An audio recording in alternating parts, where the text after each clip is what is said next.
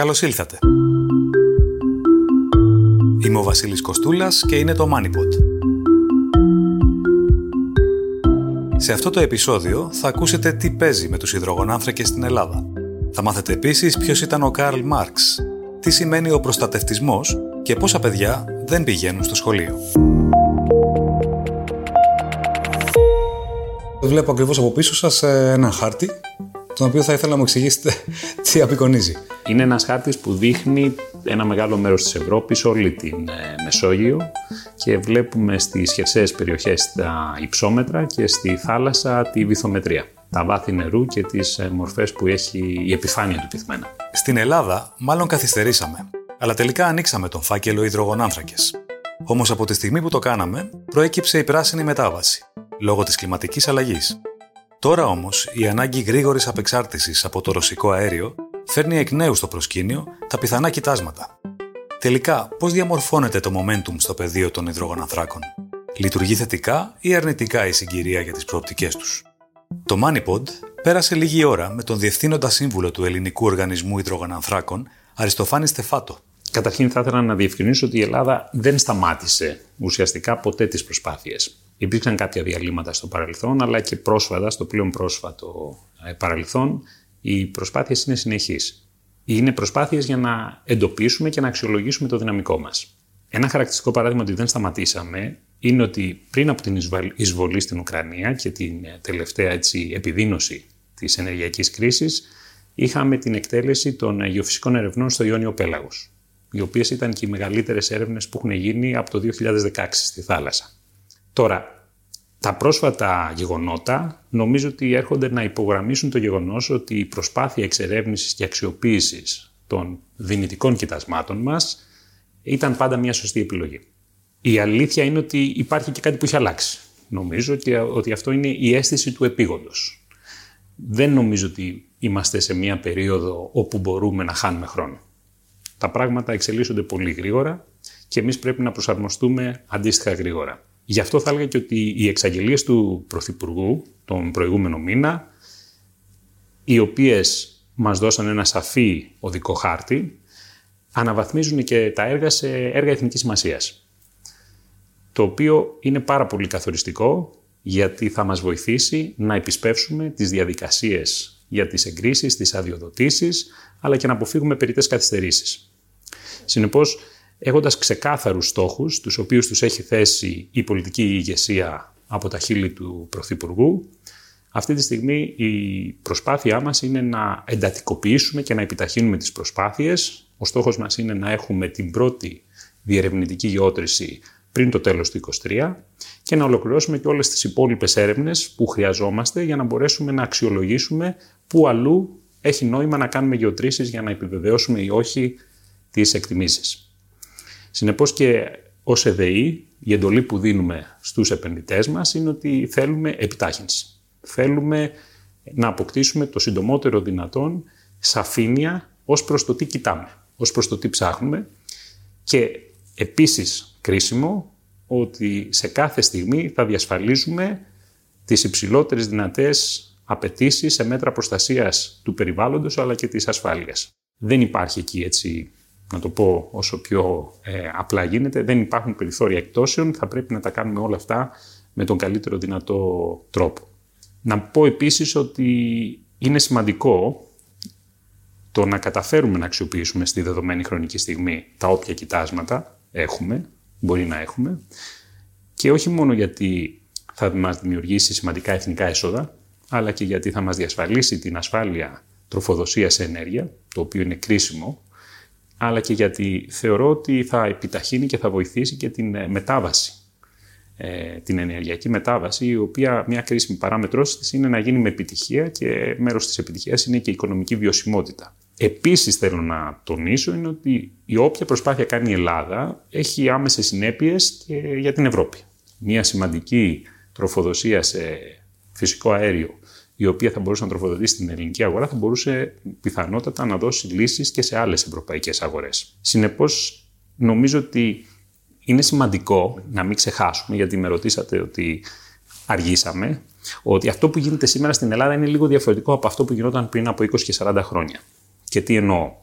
Σήμερα κοιτάμε περιοχές σε μεγάλα βάθη νερού, ε, κοιτάμε θαλάσσιες περιοχές που στο παρελθόν δεν είχαμε εξερευνήσει και στις οποίες έχουμε βάσιμες υποψίες ότι μπορεί να έχουμε σημαντικά κοιτάσματα και να το περιγράψω απλά για να μην μπούμε σε τεχνικές λεπτομέρειες που θα είναι δύσκολες.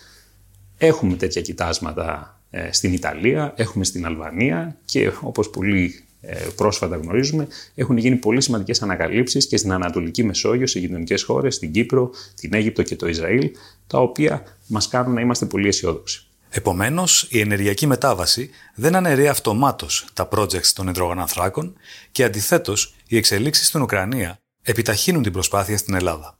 Σήμερα, το ελληνικό κράτος έχει ενεργές παραχωρήσεις σε οκτώ περιοχές της επικράτειας. Οι δύο από αυτές τις περιοχές είναι σε, στο στάδιο της εκμετάλλευσης. Αυτές είναι ο Πρίνος και το Κατάκολο. Συνεπώς, μένουν οι έξι, οι οποίες είναι στο στάδιο της ε, διερεύνησης, το εξερευνητικό θα έλεγα. Από αυτές τις έξι, οι τρεις θαλάσσιες περιοχές είναι στο Ιόνιο Πέλαγος και αυτές είναι το μπλοκ 2, το μπλοκ 10 ε, και το μπλοκ Ιόνιο, σε δύο από αυτές τις περιοχές, όπως είπα νωρίτερα, εκτελέσαμε πρόσφατα και ολοκληρώσαμε το πρώτο στάδιο γεωφυσικών ερευνών. Μετά μας μένουν δύο ακόμα θαλάσσιες περιοχές στα δυτικά και νοτιοδυτικά της Κρήτης με αντίστοιχα ονόματα και τέλος έχουμε και ένα χερσαίο μπλοκ στην Ήπειρο, το οποίο το λέμε παραχώρηση Ιωαννίνων, το οποίο είναι και το πιο όριμο. Στην πιο όρημη περιοχή, στη χερσαία περιοχή, είμαστε νομίζω έτοιμοι και θα μπορούσαμε να προχωρήσουμε σε γεώτρηση, την οποία θα θέλαμε να δούμε να εκτελείται πριν το τέλος του 2023.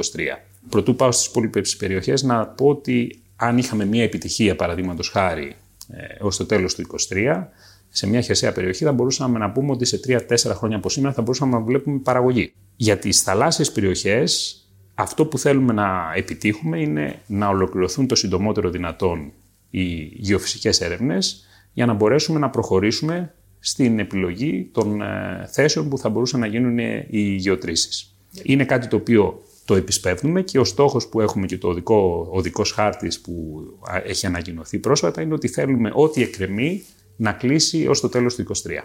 Αυτή είναι μια σημαντική προτεραιότητα για να μπορέσουμε να πάρουμε τις σημαντικές αποφάσεις που πρέπει να ακολουθήσουν.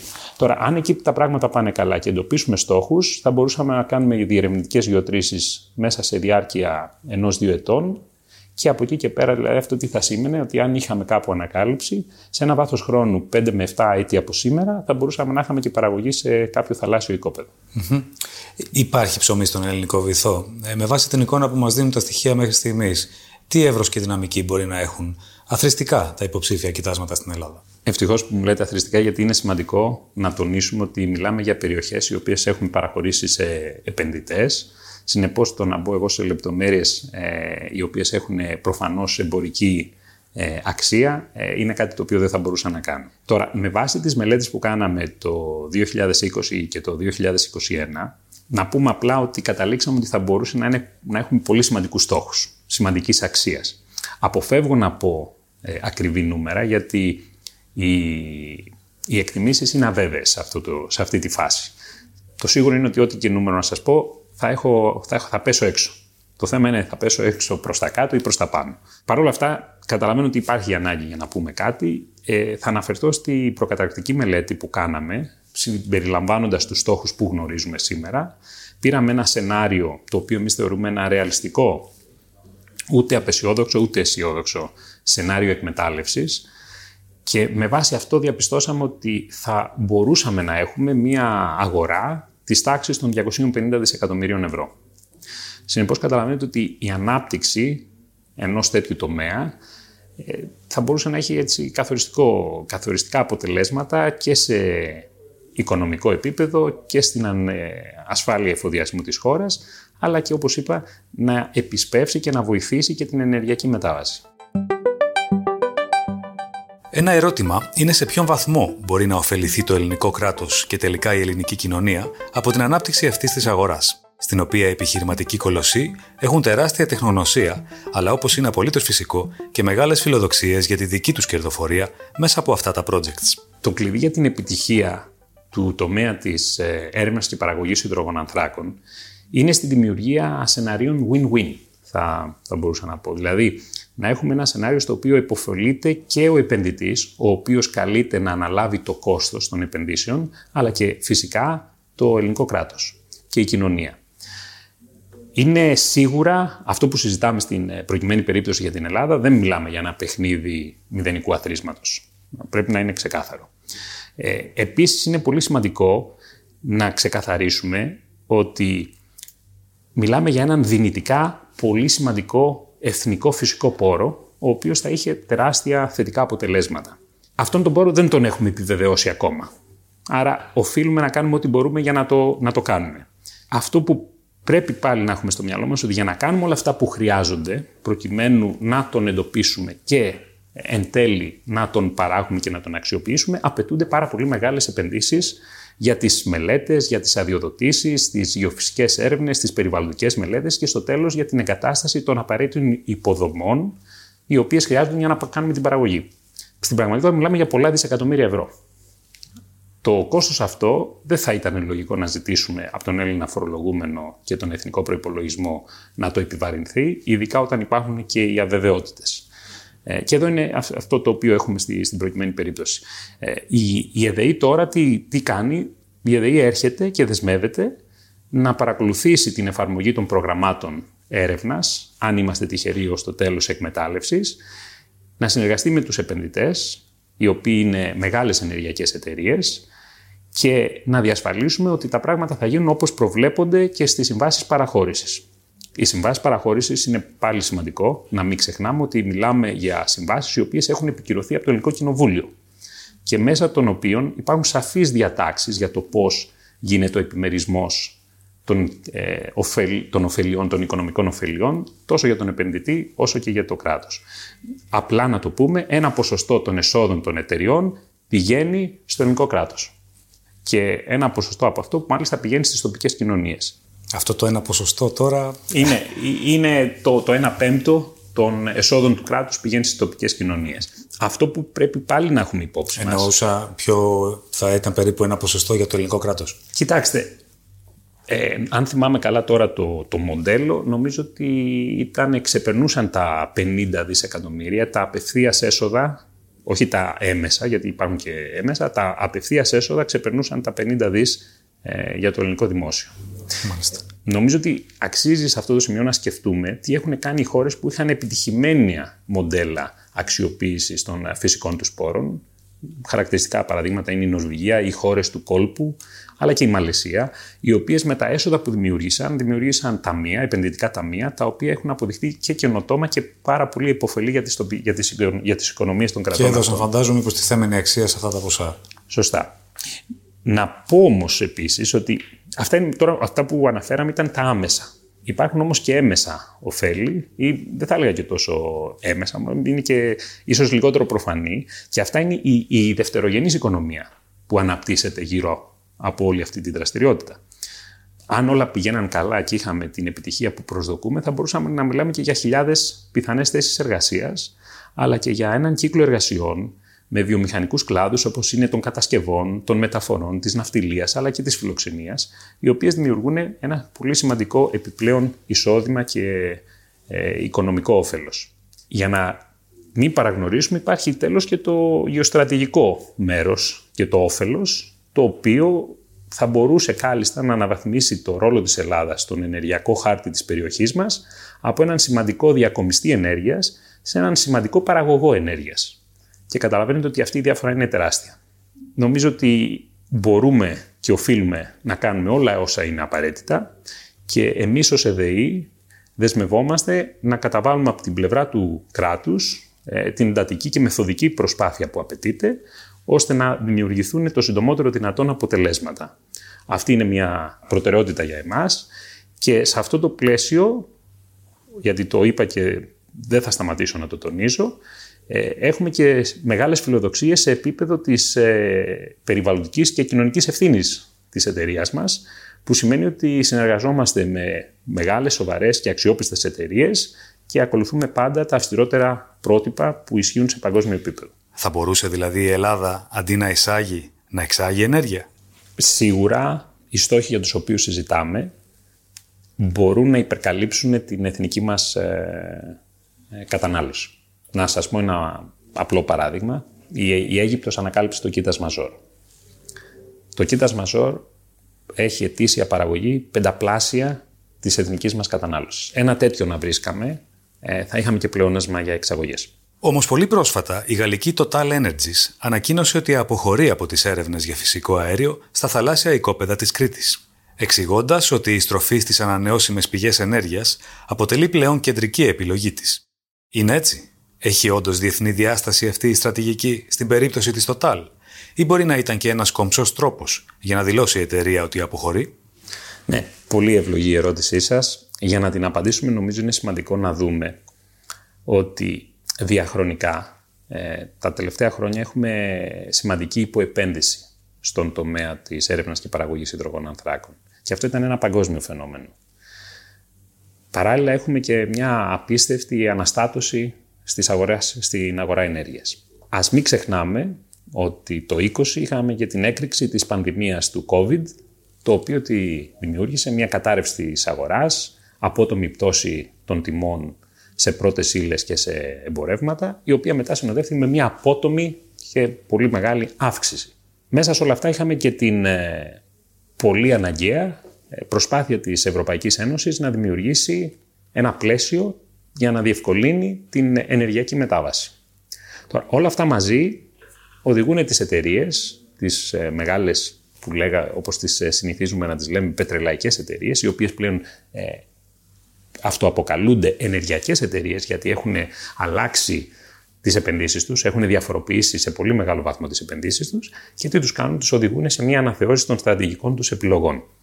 Οπότε είναι απολύτως λογικό ε, και νομίζω ότι δεν χρειάζεται κάποιος να είμαστε, δεν χρειαζόμαστε να είμαστε καχύποπτοι, ότι όλοι κάνουν στρατηγικές αναθεωρήσεις ε, σε μια προσπάθεια να μπουν και αυτοί στο να προσαρμοστούν στην ε, κοινωνική ε, απέτηση να πάμε σε μια πιο καθαρή και βιώσιμη οικονομία και ένα ενεργειακό μοντέλο πολύ πιο καθαρό. Αυτό μπορεί να το διαπιστώσει και κάποιος κοιτώντας και τις επενδύσεις τους. Οι επενδύσεις σε φυσικό αέριο και πετρέλαιο είναι κυρίως εκτός ευρωπαϊκών συνόρων, ενώ εντός ευρωπαϊκών συνόρων έχουν βάλει σε προτεραιότητα τις επενδύσεις σε ανανεώσιμες πηγές ενέργειας. Όπως είπατε και πριν όμως, να το ξαναπούμε, ο πόλεμος στην Ουκρανία είναι ένα γεγονός το οποίο αλλάζει τα πάντα από την αρχή.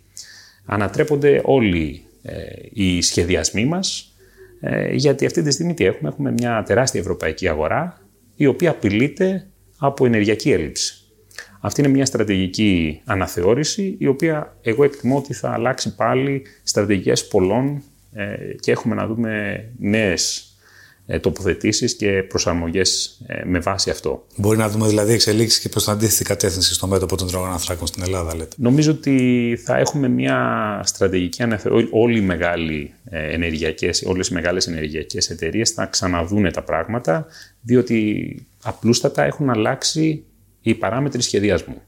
Οπότε εμείς τι κάνουμε, κοιτάμε μπροστά και ο δικός μας ο ρόλος και η προτεραιότητα είναι να σχεδιάσουμε ένα ενεργειακό σύστημα το οποίο να είναι βιώσιμο, να είναι σταθερό, να μην, έχει, να μην επηρεάζεται από τους κλειδονισμούς και τις ε, αλλαγές που θα, που θα ζήσουμε νομίζω στα επόμενα χρόνια και να εξυπηρετεί και να προστατεύει θα έλεγα τα στρατηγικά εθνικά συμφέροντα, τα οποία συμβάλλουν ουσιαστικά και στα ευρωπαϊκά συμφέροντα και την ευρωπαϊκή σταθερότητα. Ε, πρακτικά όμως, στο βραχυπρόθεσμο, ε, τι ζητήματα δημιουργεί αυτή η αποχώρηση της Total, ποια είναι τα επόμενα βήματα πλέον στα οικόπεδα της Κρήτης; Να σας πω, η, η Total αυτή τη στιγμή είναι ο διαχειριστής των δύο οικοπαίδων στην Κρήτη. Αλλά παράλληλα με την Total, οι κοινοπραξίες ε, αποτελούνται από την Exxon και τα ελληνικά πετρέλαια. Συνεπώς, έχουμε τρεις εταιρείες, οι οποίες θα πρέπει να δούνε τώρα πώς θέλουν να χειριστούν την αποχώρηση του διαχειριστή και αφού μας ενημερώσουν για τις ποιες είναι οι προθέσεις τους και πώς σκοπεύουν να πορευτούν στο μέλλον, θα πρέπει να δούμε και εμείς τι μπορούμε να κάνουμε. Η δική μου η εκτίμηση είναι ότι είναι πολύ πιθανό να αναζητηθεί και ένας νέος συνεργάτης, ο οποίος θα έρθει να συμβάλλει και με τεχνικά μέσα, αλλά και με, οικονομική, ε, με τα οικονομικά του μέσα στην προσπάθεια στο μέλλον. Σε αυτή την κατεύθυνση, ως ΕΔΕΗ, έχουμε δεσμευτεί ότι εμείς θα κάνουμε ό,τι μπορούμε να διευκολύνουμε την είσοδο ενός νέου επενδυτή στη, στην προκειμένη περίπτωση. Να πω επίσης ότι από τον Φεβρουάριο, από, τη, από τα μέσα Φεβρουαρίου, η ΕΔΕΗ έχει ήδη βγει ε, προς τις αγορές, σε μια αναζήτηση νέων επενδυτών, ε, παρουσιάζοντας αυτό που θεωρούσαμε εμείς ως ελκυστικό ενεργειακό προορισμό που είναι η Ελλάδα, ο οποίος προσφέρει μια διαφοροποιημένη, διαφοροποιημένες επενδύσεις από ΑΠΕ, από ανανεώσιμες πηγές ενέργειας μέχρι ε, εξερεύνηση και παραγωγή φυσικού αερίου και θα συνεχίσουμε και θα εντατικοποιήσουμε αυτή την προσπάθεια στο δεύτερο μισό του 2022. Για μας είναι πολύ χρήσιμο ε, το γεγονός ότι έχουμε μια ξεκάθαρη πολιτική στήριξη από τα, όπως είπα, ο ίδιος ο Πρωθυπουργός της χώρας έχει δώσει ξεκάθαρα ένα στίγμα ότι θέλουμε να δούμε πρόοδο και θέλουμε να την επιταχύνουμε το συντομότερο δυνατό. Να προσθέσω εγώ ότι θα θέλαμε πάρα πολύ να δούμε την εκτέλεση των ε, γεωφυσικών ερευνών στην Κρήτη το συντομότερο δυνατόν, δηλαδή την χειμερινή περίοδο που έρχεται. Να θυμίσω ότι όταν μιλάμε για την Κρήτη μιλάμε για σημαντικούς στόχους. Οπότε είναι μια προτεραιότητα που μας απασχολεί και θεωρούμε ότι δεν πρέπει να χαθεί χρόνος. Ο κύριος Στεφάτος έχει εργαστεί στον τομέα υδρογονανθράκων στην Νορβηγία. Τον ρωτήσαμε τι κρατά από την εμπειρία του εκεί και τι μαθήματα μπορεί να αντλήσει η Ελλάδα από χώρες που έχουν καταφέρει να αξιοποιήσουν επιτυχώς τον ορεικτό πλούτο τους. Πρώτα απ' όλα θα ήθελα να θυμίσω σε όλους μας ότι όταν ξεκίναγε η Νορβηγία να ψάξει για πετρέλαιο και φυσικό αέριο, το οποίο είναι στις αρχές της δεκαετίας του 1950, ήταν πολύ λίγοι αυτοί οι οποίοι πίστευαν ότι θα είχε επιτυχία. Ε, αξίζει να σημειώσουμε ότι το ίδιο το Γεωλογικό Ινστιτούτο της Νορβηγίας είχε την επικρατούσα άποψη ότι αυτή θα ήταν μια προσπάθεια που δεν θα είχε επιτυχία και ότι οι Νορβηγοί δεν θα μπορούσαν να αναπτύξουν έναν τέτοιο τομέα. Φυσικά, οι εξελίξεις ήρθαν να τους ε, να, να, να, αποδείξουν ότι κάνανε λάθος. Και ένας κρίσιμο σημείο είναι αυτό που γίνεται στην Ολλανδία το 1959, όπου έχουμε την ανακάλυψη του, του κοιτάσματος του Κρόνιγκεν με την ανακάλυψη του Γκρόνιγκεν στην Ολλανδία άλλαξε εντελώς η εικόνα και οι απόψεις και ο τρόπος με τον οποίο αξιολογούνται την εποχή εκείνη το υπέδαφος και τη δυνατότητα της ε, νορβηγικής υφαλοκρηπίδας. Τώρα, πήρε άλλα 10 χρόνια ε, μέχρι να φτάσει το χειμώνας ε, παραμονές Χριστουγέννων του 1969 και η Νορβηγία ε, να ανακαλύψει το κοίτασμα Ecofisk. Ένα από τα μεγαλύτερα θαλάσσια κοιτάσματα πετρελαίου, το οποίο παράγει ακόμα και σήμερα. Η ανακάλυψη αυτού του κοιτάσματος ήταν το σημείο το οποίο άλλαξε την ιστορία της Νορβηγίας, ε, την οδήγησε στο να αναπτύξει μια βιομηχανία η οποία ουσιαστικά μεταμόρφωσε ριζικά και μαζικά την οικονομία της. Και όχι απλώς την άλλαξε, αλλά της έδωσε τεράστια αξία, καθιστώντας ένα από τα ε, πλέον ανεπτυγμένα και πλούσια κράτη στον κόσμο και είναι και τα έσοδα αυτά τα οποία προέκυψαν, τα οποία χρηματοδοτούν το επενδυτικό ταμείο της Νορβηγίας, το οποίο είναι το, το πιο πλούσιο ταμείο στον κόσμο και το οποίο αξιοποιεί αυτά τα έσοδα. Τώρα, ποιο είναι το μάθημα για μένα από αυτή την ιστορία, την ιστορική που σας ανέφερα, είναι ότι ενώ δεν μπορούμε να είμαστε 100% σίγουροι ότι θα βρούμε τα κοιτάσματα τα οποία ψάχνουμε, το γεγονός ότι έχουμε σαφείς ενδείξεις μας κάνει και οφείλουμε να προσπαθήσουμε. Σε κάποιο βαθμό ε, παραλληλισμού θα έλεγα με την ιστορία της Νορβηγίας και της Ολλανδίας, έτσι και στη δική μας την περίπτωση, οι ανακαλύψεις που γίνανε πρόσφατα στην Αίγυπτο, στην Κύπρο και στο Ισραήλ έρχονται λίγο να μας θυμίσουν ότι μπορεί τελικά να έχουμε κάτι περισσότερο από ό,τι είχαμε φανταστεί στο παρελθόν. Συνεπώς, αυτά είναι δύο πράγματα τα οποία θα πρέπει να τα κρατήσουμε λίγο στο μυαλό μας. Για να επιστρέψω πάλι στα μαθήματα, ε, νομίζω είναι σημαντικό επίσης να τονίσουμε ότι πέρα από την επιτυχία της ε, Νορβηγίας στη δημιουργία μιας βιομηχανίας, πλούσιας βιομηχανίας ε, στους υδρογονάνθρακες, μιλάμε για μια χώρα η οποία έχει πολύ έντονες και γνωστές ευαισθησίες αλλά και επιδόσεις σε θέματα περιβάλλοντος και κοινωνικο-οικονομικά. Εγώ έζησα εκεί 15 χρόνια και αυτή η εμπειρία μου βίωσα θα τολμούσα να πω πολύ έντονα την εταιρική κουλτούρα και την τεχνογνωσία σε αυτά τα θέματα και μπορώ να πω ότι έχω τη χαρά να υπηρετώ μαζί με ένα διοικητικό συμβούλιο το οποίο όλοι μας δεσμευόμαστε να τηρήσουμε αυτές τις εμπειρίες, να τηρήσουμε αυτά τα υψηλά πρότυπα που έχουν στόχο την προστασία του περιβάλλοντος αλλά και την ε, κοινωνική ευθύνη θα έλεγα και να τα εφαρμόσουμε ε, μέσω της ΕΔΕΗ στον ευρύτερο το, τομέα τον οποίο επιβλέπουμε. Και για να μην λέω ότι αυτά είναι μόνο λόγια και υποσχέσεις, θα ήθελα να γυρίσω για λίγο πίσω σε αυτά που γίνανε στην αρχή του έτους με τις δύο γεωφυσικές έρευνες στο Ιόνιο Πέλαγος, οι οποίες όπως είπα δεν ήταν απλώς οι μεγαλύτερες που έχουν γίνει την τελευταία δεκαετία, αλλά στη διάρκεια αυτών των ερευνών οι εταιρείες που τις εκτελέσανε ξεπέρασαν τα καλύτερα διεθνή πρότυπα σε θέματα προστασίας του περιβάλλοντος. Αυτό είναι κάτι το οποίο ανεβάζει τον πύχη των προσδοκιών τόσο σε εθνικό όσο και σε περιφερειακό επίπεδο και για μένα είναι ένα κεκτημένο το οποίο μας κάνει περήφανος. Μάλιστα. Ε, Μας θυμήσατε πάντως λίγο πριν ότι η Νορβηγία και η Ολλανδία ξεκίνησαν τη διαδικασία αυτή τη δεκαετία του 50. Η Ελλάδα γιατί άργησε τόσο; Αυτή είναι μια πολύ σύνθετη ερώτηση. Θα πρέπει να ανατρέξουμε λίγο στα ιστορικά γεγονότα. Ε, η Ελλάδα και η Ελλάδα έχει ξεκινήσει εδώ και πολλά χρόνια. Υπήρξαν επιτυχίες, υπήρξαν και αστοχίες θα έλεγα σε αυτή την ιστορία. Υπάρχουν θέματα εθνικής ευαισθησίας με τους γειτονές μας οι οποίοι κατέβαλαν προσπάθεια να μας εμποδίσουν σε κάποιες περιπτώσεις. Υπήρξαν και κάποιες ε, ίσως άστοχες στιγμές ή ατυχείς μάλλον θα έλεγα επιλογές οι οποίες δημιούργησαν καθυστερήσεις. Εγώ όμως θα σταθώ βασικά στο εξής. Έχουν γίνει έρευνες πολλές στο παρελθόν έχουν γίνει και γεωτρήσεις πολλές στο παρελθόν. Ε, καμία από αυτές δεν δημιούργησε κάποιο σημαντικό πρόβλημα που τουλάχιστον να γνωρίζουμε, ψάχνουμε να βρούμε, δεν έχουμε. Υπάρχει μια σχετική εμπειρία από το παρελθόν.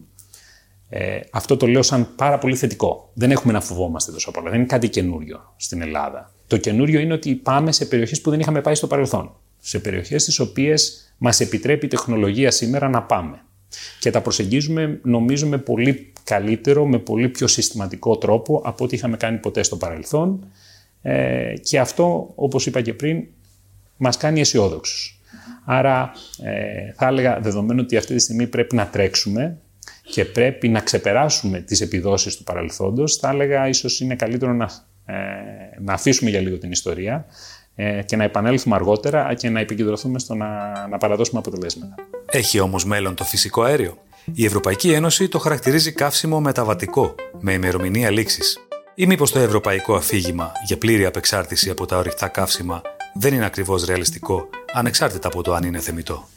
Να σας πω. Καταρχήν η Ελλάδα έχει δεσμευτεί ότι θα μεταβεί σε μια οικονομία μηδενικών εκπομπών. Αυτό μας βάζει στην πρώτη γραμμή ευρωπαϊκός. Δεν υπάρχει αμφιβολία ότι μακροπρόθεσμα η λύση είναι πράγματι ένα ενεργειακό σύστημα το οποίο θα βασίζεται σε ανανεώσιμες πηγές ενέργειας και νέες τεχνολογίες. Δεν, ε, δεν χωράει αμφιβολία. Επίσης δεν χωράει αμφιβολία ότι πρέπει κάτι να κάνουμε να αντιμετωπίσουμε την κλιματική αλλαγή. Αυτό είναι μια αναγκαιότητα. Το κρίσιμο στην προκειμένη περίπτωση είναι ο πόσο, πόσο χρόνο διαθέτουμε και πόσο χρόνο θα πάρει αυτή η προσπάθεια. Στη διάρκεια της προσπάθειας, της μετάβασης, αντιμετωπίζουμε και νομίζω γίνεται αντιληπτό πλέον μία δεύτερη τεράστια πρόκληση. Και ποια είναι αυτή; Πρέπει να εγγυηθούμε ότι η ενεργειακή μας μετάβαση θα γίνει χωρίς διακοπές στην τροφοδοσία, δηλαδή θα έχουμε διαρκώς ενεργειακή ασφάλεια και θα, έχει και οικονομική, θα είναι οικονομικά βιώσιμη. Δεν μπορούμε να στερήσουμε ενέργεια από οποιοδήποτε κοινωνικό στρώμα, δεν μπορούμε να έχουμε ένα προϊόν το οποίο θα είναι για τους λίγους που έχουν, που μπορούν να το πληρώσουν.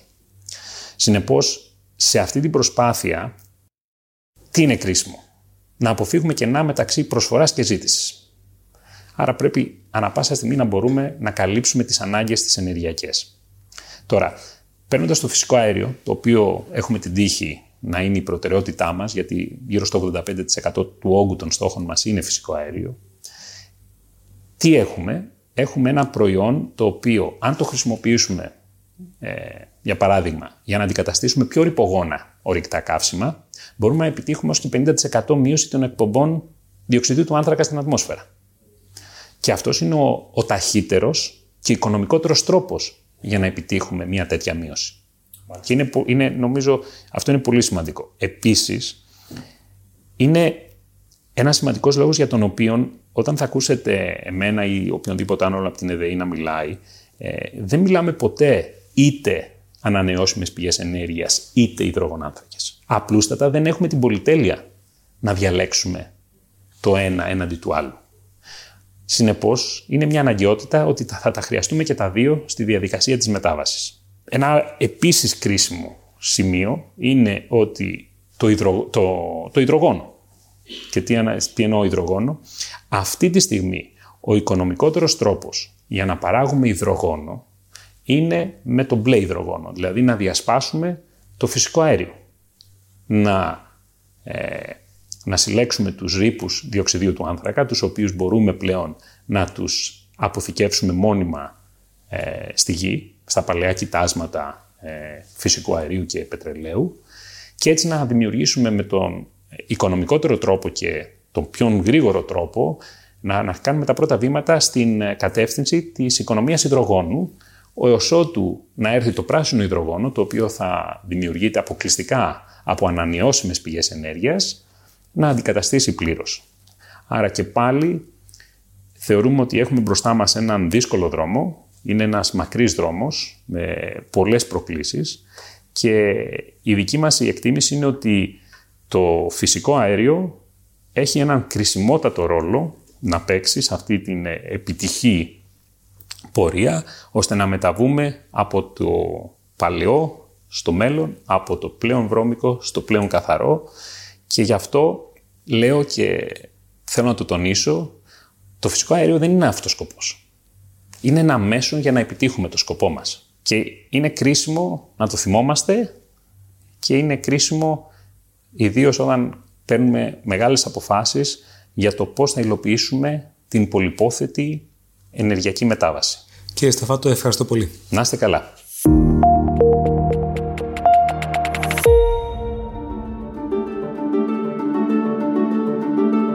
Γερμανός θεωρητικός του 19ου αιώνα. Ο Καρλ Μάρξ είναι γνωστός και μη εξαιρεταίος ως ο θεμελιωτής της κριτικής στο καπιταλιστικό οικονομικό σύστημα. Το Κομμουνιστικό Μανιφέστο και το Κεφάλαιο αποτέλεσαν τους δύο βασικούς σταθμούς στη διαδρομή του, προάγοντας τη λεγόμενη πάλη των τάξεων ως αναπόσπαστο στοιχείο της φιλοσοφίας του. Από τη μία η μπουρζουαζία, που ελέγχει τα μέσα παραγωγής. Από την άλλη το προλεταριάτο, ως μια καταπιεσμένη εργατική τάξη. Ο μαρξισμός βασίστηκε στην ιδέα ότι ο καπιταλισμός δημιουργεί εξορισμού αντιθέσεις και ανισότητες, που τον καταδικάζουν σε αποτυχία, σε αντίθεση με τον σοσιαλισμό, ο οποίος οδηγεί σε μια αταξική κοινωνία μέσω μιας ελεύθερης ένωσης παραγωγών. Εάν τα αγαθά και οι υπηρεσίες τείνουν να πολλούνται στην πραγματική αντικειμενική αξία της εργασίας, όπως αυτή μετριέται στις ώρες της εργασίας, τότε πώς απολαμβάνουν κέρδη οι καπιταλιστές; Έλεγε χαρακτηριστικά ο Μάρξ για να υποστηρίξει ότι οι καπιταλιστές πλήρωναν το προλεταριάτο χαμηλότερα από την αξία της εργασίας τους, πιέζοντας προς τα κάτω το κόστος παραγωγής επαναλάμβανε διαρκώς ότι οι σχέσεις μεταξύ καπιταλιστών και εργατών ήταν εγγενώς εκμεταλλευτικές και δεν είχαν παρά να οδηγήσουν σε ταξική σύγκρουση. Αυτή η σύγκρουση θα οδηγήσει σε επανάσταση, με την οποία η εργατική τάξη θα ανατρέψει την καπιταλιστική τάξη και θα πάρει τον έλεγχο της οικονομίας. Εξάλλου, ο αυξανόμενος ανταγωνισμός δεν θα παράγει καλύτερα αγαθά για τους καταναλωτές. Αντίθετα, θα οδηγήσει σε χρεοκοπίες ανάμεσα στους καπιταλιστές και σε μονοπόλια, καθώς ο έλεγχος της παραγωγής θα μένει σε όλο και λιγότερους. Εργάτες του κόσμου, ενωθείτε. Δεν έχετε τίποτα να χάσετε, παρά μόνο τις αλυσίδες σας.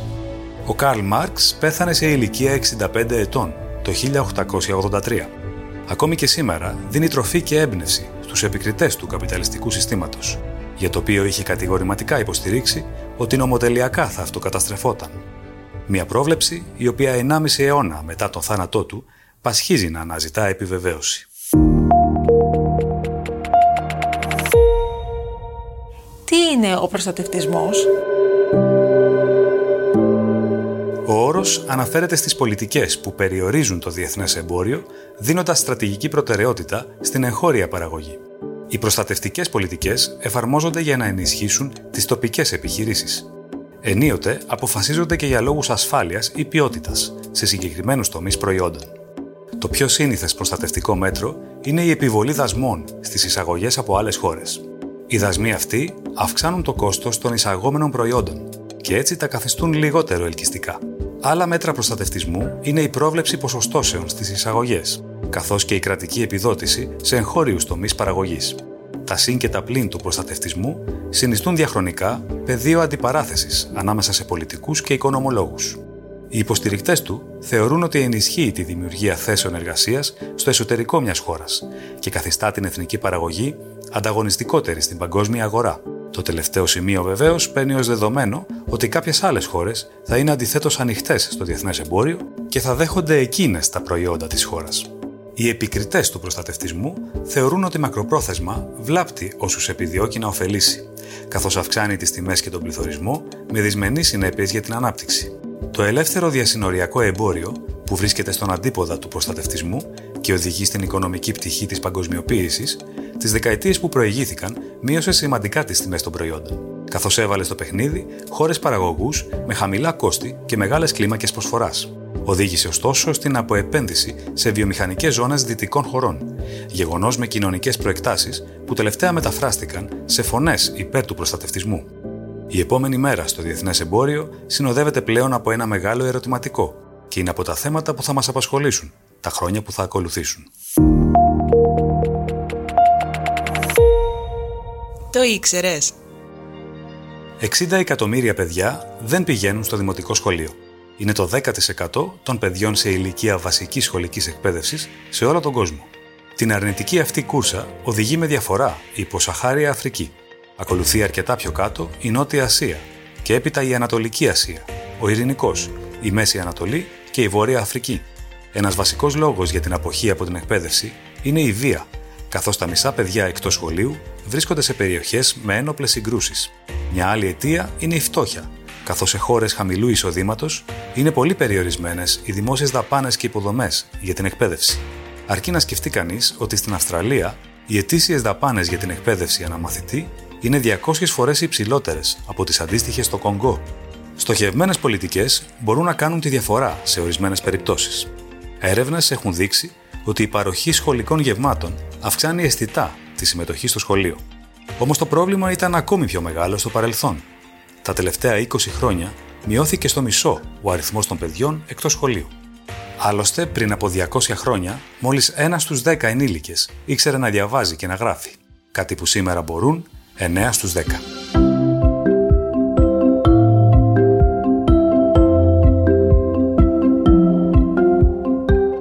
Ήταν το MoneyPod.